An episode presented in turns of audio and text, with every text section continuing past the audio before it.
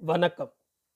எழுத்தாளர் திரு கி. ராஜநாராயணன் அவர்களின் கோபல்லபுரத்து மக்கள் நாவலின் இருபத்தி நான்காம் அத்தியாயம்.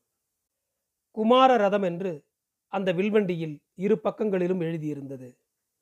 குமார என்பதற்கும் ரதம் என்பதற்கும் இடையில் சின்னதாக ஒரு ராட்டை படம் இருந்தது. அது ஒரு ஒத்தை மாட்டு வண்டி. அந்த வட்டாரம் பூராவும் அந்த மாட்டு வண்டி சுற்றி வரும்.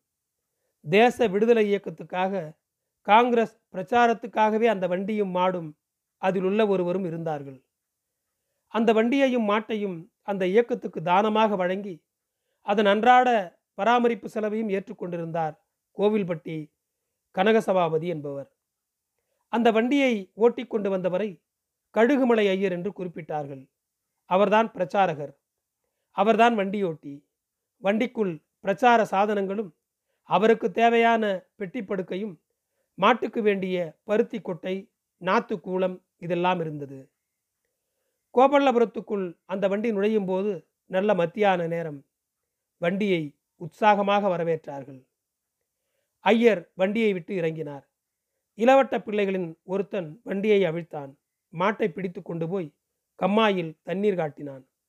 இன்னொருத்தன் தன்னுடைய நாத்து படப்பில் போய் நாத்து கூலம் பிடுங்கி கொண்டு வந்து மாட்டுக்கு போட்டு அதை கரைமரத்து நிழலில் வேரில் கட்டினான். ஏ அப்படியே மாட்ட. குளிப்பாட்டிடப்படாது டேய் என்று கேட்டார் ஒரு பெரியவர். கொஞ்சம் கூலம் கடிச்சு கிடட்டும். பிறகு குளிப்பாட்டிடலாம் என்றான் அவன். என்ன சாமி இப்போதான் வந்தியாளா? என்று உபச்சாரத்துக்காக கேட்டார் ஒருத்தர். என்ன சாமி கீமின்னு கூப்பிடக்கூடாதுன்னுட்டு போன வாட்டி வந்தபோது தானே சொன்னேன் என்றார் ஐயர். பின்ன எப்படி கூப்பிடுறது? அண்ணாச்சின்னு கூப்பிடுமே வண்டியில் கொண்டு வந்த கூலம் அப்படியே இருந்தது. அதேபோல் வண்டியில் கொண்டு வந்த அரிசி பருப்பும் அப்படியே இருந்தது. கமலை கிணற்றில் போய் ஐயர் குதித்து முங்கி நீந்தி குளித்தார். கமலையின் சிறகு பலகையில் வேட்டி சட்டையெல்லாம் காயப்போட்டுவிட்டு வேறு வேட்டி சட்டையை உடுத்தி கொண்டார். யார் வீட்டுக்கு சாப்பிட வர? என்று கேட்டார். அங்கிருந்த எல்லோருமே தங்கள் வீட்டுக்கு கூப்பிட்டார்கள். கம்மங்கஞ்சி இருக்க. பட்டவத்தல் தான் வெஞ்சினான். என்றார்கள். எது நீங்கள் சாப்பிட்றீங்களோ அதான் எனக்கு. நான் விருந்தாளி இல்லை வீட்டுக்காரன் உங்கள் வீட்டு ஆள் என்றார். எந்த ஊருக்கு போனாலும் முதலில் அவர் சாப்பிட விரும்புவது ஒரு அர்ஜன் வீட்டில். கிராமங்களில் இது அநேகமாய் அவருக்கு சாத்தியமாகாது. குடிக்க ஒரு மடக்கு நீச்சு தண்ணியாவது தாங்க என்று கேட்டு அவர்களிடம் மன்றாடுவார். ஐயமாருக்கு குடிக்க தண்ணி தந்துட்டு அந்த பாவத்தை நாங்கள் எங்கன கொண்டு போய் தொலைப்போம்? சும்மாவே நாங்கள் படுற லோல் போதாதா? என்று அவருடைய காதில் விழாமல் பேசுவார்கள். சேரி குழந்தைகளிடம் காணப்பட்ட உடம்பு அழுக்கும் அழுக்கு துணியும் நெடியும் அவர் மனசை வாதைப்படுத்தும். ஒரு நாள் அவர் கழுகுமலையில் தன்னோடு சில தொண்டர்களையும் சேர்த்து கொண்டு கையில் நல்லெண்ணெய் சீசாவும் சீக்காய் பொடியும் எடுத்து கொண்டு போய் அந்த பிள்ளைகளுக்கு அவர்களே எண்ணெய் தேய்த்து குளத்துக்கு கூட்டி கொண்டு போய் சீயக்காய் தேய்த்து தலைமுழு காட்டி விட்டார்கள் பல குழந்தைகள் தலையில் எண்ணெய் தேய்ப்பதை மட்டுமே விரும்பினார்கள். எங்கள் கையில் விடுங்க நாங்களே தேய்ச்சிக்கிடுதோம் என்றார்கள். ஐயோ அரப்பு சீயக்காய் வேண்டாம் கண்ணு காந்தோம் என்று பதறினார்கள். சில பிள்ளைகள் பயத்தினால் என்ன சொல்லுவது என்றே தெரியாமல் பேசாமல் இருந்தார்கள். சில பிள்ளைகளுக்கு இது ஒரு வேடிக்கையாக இருந்தது. மத்தியானம் வெயில் வரட்டும் இப்போ வாட நடுங்கும் என்று பல பிள்ளைகள் காலை நேரத்தில் வர முடியாது குளிக்க என்று சொன்னார்கள். சில பிள்ளைகள் மட்டும் கொன்னாலும் குளிக்க முடியாது என்று சொல்லிவிட்டார்கள். சுத்தத்தின் அருமை பெருமையை எல்லாம் அவர்களுக்கு எடுத்து விளக்கினார் ஐயர். ஒவ்வொரு வெள்ளிக்கிழமையும் மத்தியான நேரத்தில் போய் சேரி குழந்தைகளை இப்படி எண்ணெய் தேய்த்து குளிப்பாட்டி விடுவதை தனது வாழ்க்கையில் ஏற்பட்ட புண்ணியமான காரியமாக கருதினார் அவர். சில குழந்தைகள் சீயக்காய் வேண்டாம் என்று சொல்லிவிட்டு களிமண்ணை தலை உடம்பு பூராவும் தேய்த்து குளித்தது ஐயருக்கு ஒரு ஆச்சரியம். உடனே அவர் நினைத்தது இந்த மக்கள் மண்ணை தேய்த்து குளிக்கிறார்கள். மகான் மகாத்மா ஒரு கல்லை வைத்து கொண்டிருக்கிறார். உடம்பை தேய்த்து குளிக்க. கேரளத்து மக்கள் ஒரு மரப்பட்டையால் உடம்பை தேய்த்து குளிக்கிறார்கள் என்று கேள்விப்பட்டிருந்தார். ஒரு வெள்ளிக்கிழமை மத்தியானம் நல்லெண்ணெய் சீயக்காய் தூளோடு போய் நின்றபோது சேரியில் ஒரு ஈ குஞ்சை கூட காணோம். எங்கே போனார்கள் என்று விசாரிக்கலாம் என்றாலும் கூட யாரையும் காணோம். தூரத்தில் ஒரு மரத்தடியில் ரெண்டு குழந்தைகளை வைத்துக்கொண்டு அவர்களுக்கு விளையாட்டு காட்டிக் கொண்டிருந்த ஒரு பையன் தட்டுப்பட்டான். அவனிடம் போய் விசாரித்தார்கள். அந்த சேரி பையன் சொன்ன பதில் இவர்களை திக்குமுக்காட வைத்தது. இன்னைக்கு நீங்கள் வருவீங்கன்னு தெரிஞ்சு தான் எல்லாரும் ஓடி போயிட்டாங்க. ஏம்பா நாங்கள் உங்களுக்கு நல்லது தானே செய்கிறோம் எண்ணெய் தேய்ச்சி குளிக்கிறது நல்லது இல்லையா என்று கேட்டார் ஒரு தொண்டர். நீங்கள் பாட்டில் தலைமுழு காட்டி போயிடுறீங்க. தலைமுழுகிட்ட உடனே வகுறு ஒரேடியாக பசிக்கு என்றான். சுரீர் என்றது மனசுக்குள் ஐயருக்கு. என்ன முட்டாத்தனம்? எவ்வளவு முட்டாத்தனம் செய்து கொண்டிருக்கிறோம் என்று அந்த பையன் சொன்ன பிறகுதான் தெரிந்தது. பசி தீர்க்க ஒரு வழி செய்யாமல் உடம்பு சுத்தத்தை பற்றி பேசிக் கொண்டிருக்கிறோமே என்று பட்டது. வாஸ்தவம்தான். அதிலும் தலைமொழிகின அன்னைக்கு ரொம்பத்தான் பசிக்கும் என்கிறார்கள் அவரோடு சேர்ந்த மற்றவர்களும். ஐயோ இந்த மக்களின் பசியை தீர்க்க ஒரு வழி இல்லையே என்று ஏங்கினார் ஐயர். சின்ன வயசில் கழுகுமலை ஊரில் அவருக்கு ஒரு கவுண்டர் பையன் சேக்காளியாக இருந்தான். அவனோடு சேர்ந்து விளையாட அவர் மலை மீது ஏறி சுற்றுவார். அவனிடம் மத்தியானம் ஒரு நாள் கேட்டார். ஏண்டா இன்னும் நீ பல் தேய்க்கல போல? ஆமாம் சாமி தேய்க்கல. ஏன்? நேரம் என்னாக போகுது? மதியமாக போகுதே. சாமி பல் தேய்ச்சிட்டா உடனே பசிக்கும். தேய்க்கலனா எவ்வளோ நேரம்னாலும் இருக்கலாம். ஐயர் இப்போது நினைத்தார். பல்ல தேய்ச்சா பசிக்கும். எண்ணெய் தேய்ச்சி தலைமுழுகுனா அகோரமாக பசிக்கும். நெஞ்சு வலிப்பது போல் இருந்தது அவருக்கு. இங்கே அன்ன சத்திரங்கள் எல்லாம் இருக்கு. அங்கே போடப்படும் ஒருவேளை சோறு இந்த பசித்திருக்கும் மக்களுக்காக இல்லை. சில சத்திரங்களில் தேசாந்திரிகளுக்கும் சில சத்திரங்கள் பிராமணர்களுக்கு மட்டுமே சோறு போடுகிறது. அதுவும் கூட குறிப்பிட்ட ஒரு எண்ணிக்கையில்தான். நாடு அந்நியனிடம் அடிமைப்பட்டு கிடக்கிறது. மக்களின் பசியும் ஏழ்மையும் ஒழிய வேண்டுமென்றால் மிக விரைவில் சுதந்திரம் அடைந்தாக வேண்டும். இன்றைய கூட்டத்தில் இதை பற்றி விஸ்தாரமாக இந்த கிராமத்தில் பேச வேண்டும் என்று தீர்மானித்தார். வண்டிக்குள்ளே இருந்த பெட்ரமாக்ஸ் லைட்டை பொருத்தினார். அதை எரிய வைப்பதற்கு அவர் செய்த சடங்குகளை அந்த கிராமத்து குழந்தைகள் ஆச்சரியத்தோடு வேடிக்கை பார்த்தன. கப்பென்று அது பரப்பிய அற்புத வெண்ணிற வெளிச்சம் அங்கே ஒரு மகிழ்ச்சியை பரப்பியது. மேலும் வண்டிக்குள்ளிருந்து ஒரு மடக்கு நாற்காலி மடக்கு மேஜை இதெல்லாம் வந்தன. நாராயணசாமி கோவிலுக்கு முன்னால் கிராமத்து மக்கள் ஆணும் பெண்ணும் அடங்கலாக வந்து கூடினார்கள். உட்கார்ந்திருந்த குழந்தைகள் போக தவழும் குழந்தைகளெல்லாம் பெண்டுகளின் இடுப்பிலும் ஆண்களின் குடங்கையிலும் உட்கார்ந்திருந்தன. ஐ பூனக்கார பெட்டியே பூனக்கார பெட்டியே அதாவது கிராமபோன் பெட்டி என்று குழந்தைகள் மத்தியிலிருந்து சந்தோஷ ஒளி எழுந்தது. அந்த பெட்டியை ஐயர் மேஜை மீது வைத்தார். ஒரு ராட்சச பரங்கி பூசணி பூவை போல் உருவம் கொண்ட அடி சிரித்து நுனி விரிந்த குழாய் ஒன்று அந்த பெட்டியில் பொருத்தப்பட்டதை பார்த்த குழந்தைகளுக்கு வாயெல்லாம் பல்லாக முகம் மலர்ந்தது. பெட்டிக்கு சாவி கொடுக்கப்பட்டது. பிளேட்டை தேடி எடுத்து வைத்தார்.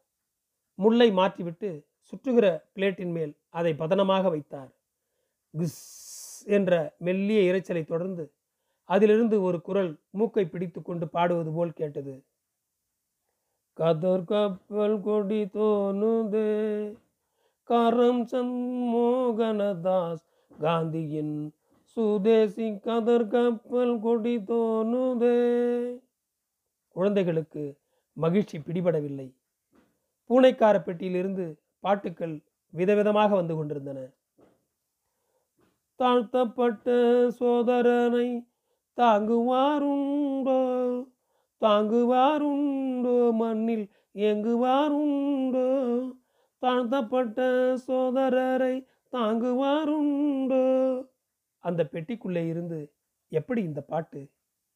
அசல் மனுஷர் பாடுகிற மாதிரியே என்று குழந்தைகளுக்கு புரியவில்லை.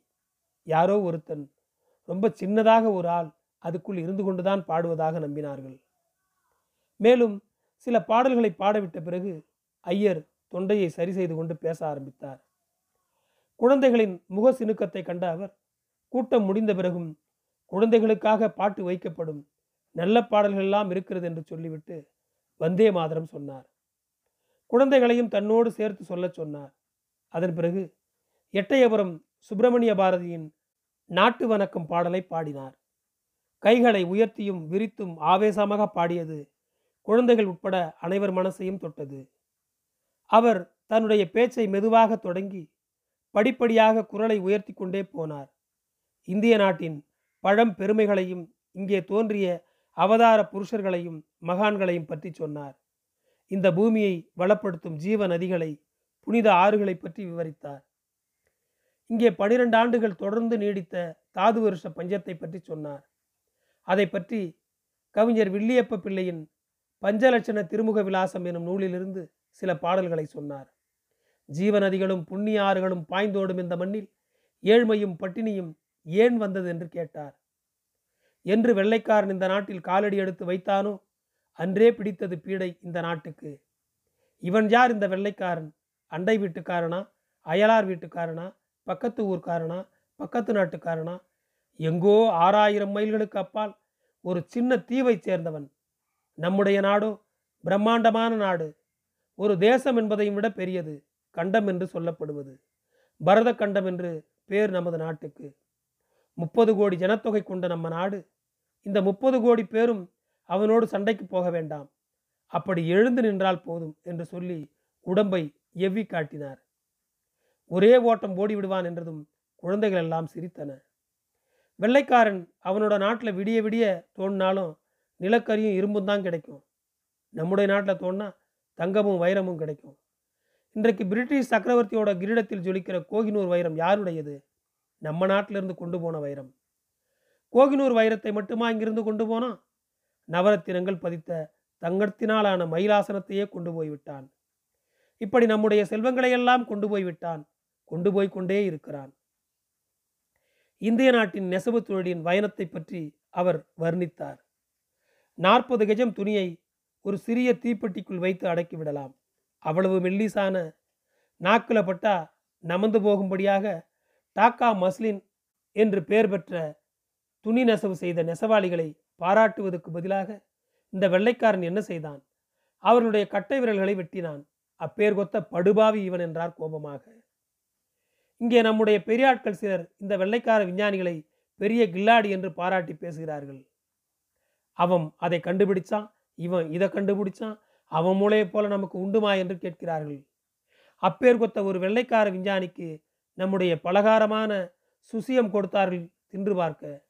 அடேயப்பா ரொம்ப நல்லா இருக்கு என்று சொல்லிவிட்டு இன்னொரு சுசியத்தை கையில் எடுத்து பீத்து பார்த்தான்.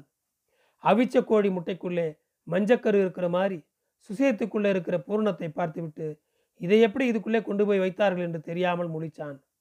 இது ஒரு பலகாரம் தானா இல்லை ஒரு பறவையின் முட்டையான்னு கேட்டானாம் பிரகஸ்பதி. பெண்களும் குழந்தைகளும் சிரித்தார்கள். கூட்டத்தை முக்கியமாக குழந்தைகளை மேலும் சிரிக்க வைக்க வேண்டும் என்று பட்டது அவருக்கு. தன்னுடைய கையில் சுசியம் இருப்பதாக பாவனை பண்ணி கொண்டு திருப்பி திருப்பி பார்த்தார். ஒரு ஓட்டையும் காணலையே. எப்படி இந்த பூரணத்தை கொண்டு போய் இதுக்குள்ளார வச்சான்? என்று அந்த வெள்ளைக்கார விஞ்ஞானி யோசனையில் முனகுவதைப் போல முனகினார். வடையத்தான் செஞ்சான். சரி தொலையத்தான் போட்டான். சரி இந்த நூலை எப்படிடா கோத்தான்? என்று ஊசி போன உளுந்த வடையை பீத்து பார்த்துவிட்டு அதிசயப்பட்ட ஒன்றும் தெரியாத அப்புராணியின் கதையை சொல்லி அவரும் சிரித்து மற்றவரையும் சிரிக்க வைத்தார். இந்த வெள்ளைக்காரன் ஏரோப்ளைன் ஏரோப்ளேன் கண்டுபிடிச்சதை பெரிசாக பேசுகிறார்கள் நம்ம பெரியாட்கள். இவன் அதை இன்னைக்கு தானே கண்டுபிடிச்சான்? நாம் அதை எப்போவோ கண்டுபிடிச்சிட்டோமே. ராமர் சீதா பிராட்டியை மீட்டிய பிறகு அங்கே இருந்து நடந்தாவா வந்தார்? விமானத்தில் தானே வந்தார்? என்று கூட்டத்தை பார்த்து கேட்டார். விமானம் மக்களுக்கு சோறு போடாது என்று பலமாக சொன்னார். மக்களுக்கு உணவு கிடைக்கக்கூடிய உருப்படியான திட்டங்களை சுதந்திரம் கிடைத்த பிறகு நம்முடைய சுதந்திர சர்க்கார் செய்யும். முதல் காரியமாக அது மேற்கு தொடர்ச்சி மலை மீது இருக்கும் கீரி ஆற்றை கீழே கொண்டு வந்து சங்கரங்கோவில் தாலுக்கா கோவில்பட்டி தாலுக்கா ரெண்டையும் மலையிலிருந்து கடல் வரைக்கும் செழிப்பாக ஆக்குவதுதான் நம்முடைய முதல் வேலை என்றார். இந்த கீரி ஆற்றை போலத்தான் கங்கை நதியும் ஒரு காலத்தில் பூமியில் உள்ள மக்களுக்கு பயன்படாமல் இமயமலையின் உச்சியில் இருந்து கொண்டிருந்தது. அதை பகீரதன் என்கிற ராஜா எவ்வளவோ சிரமப்பட்டு அபாரமான மராமத்து வேலைகள் செய்து கங்கையை தரைக்கு கொண்டு வந்து பூமியை வளப்படுத்தினான். இமயமலையின் உச்சியில் இருக்கும் வரை அதுக்கு பேர் கங்கை. பூமிக்கு வந்ததும் அந்த ராஜாவின் பெயரான பாகீரதி ஆயிற்று. அதேபோல் மேற்கு தொடர்ச்சி மலை மீது இருக்கும் கீரியாற்றை இந்த கரிசல் மண்ணில் பாயவிட்டு இந்த பூமியை வளப்படுத்தும் நம்முடைய சுதந்திர சர்க்கார் என்றார் உணர்ச்சியோடு. அதை கேட்ட மக்களுக்கு உள்ளுக்குள் தேனாமிர்தம் இறங்குவது போல் இருந்தது. தங்கள் கரிசல் காடெல்லாம் மணக்கண்ணில் தீரவாசமாக மாறி எங்கே கண்டாலும் நெல் வாழை மா பலா கமுகு கரும்பு என்று தோன்ற ஆரம்பித்தது. நன்றி. தொடரும்.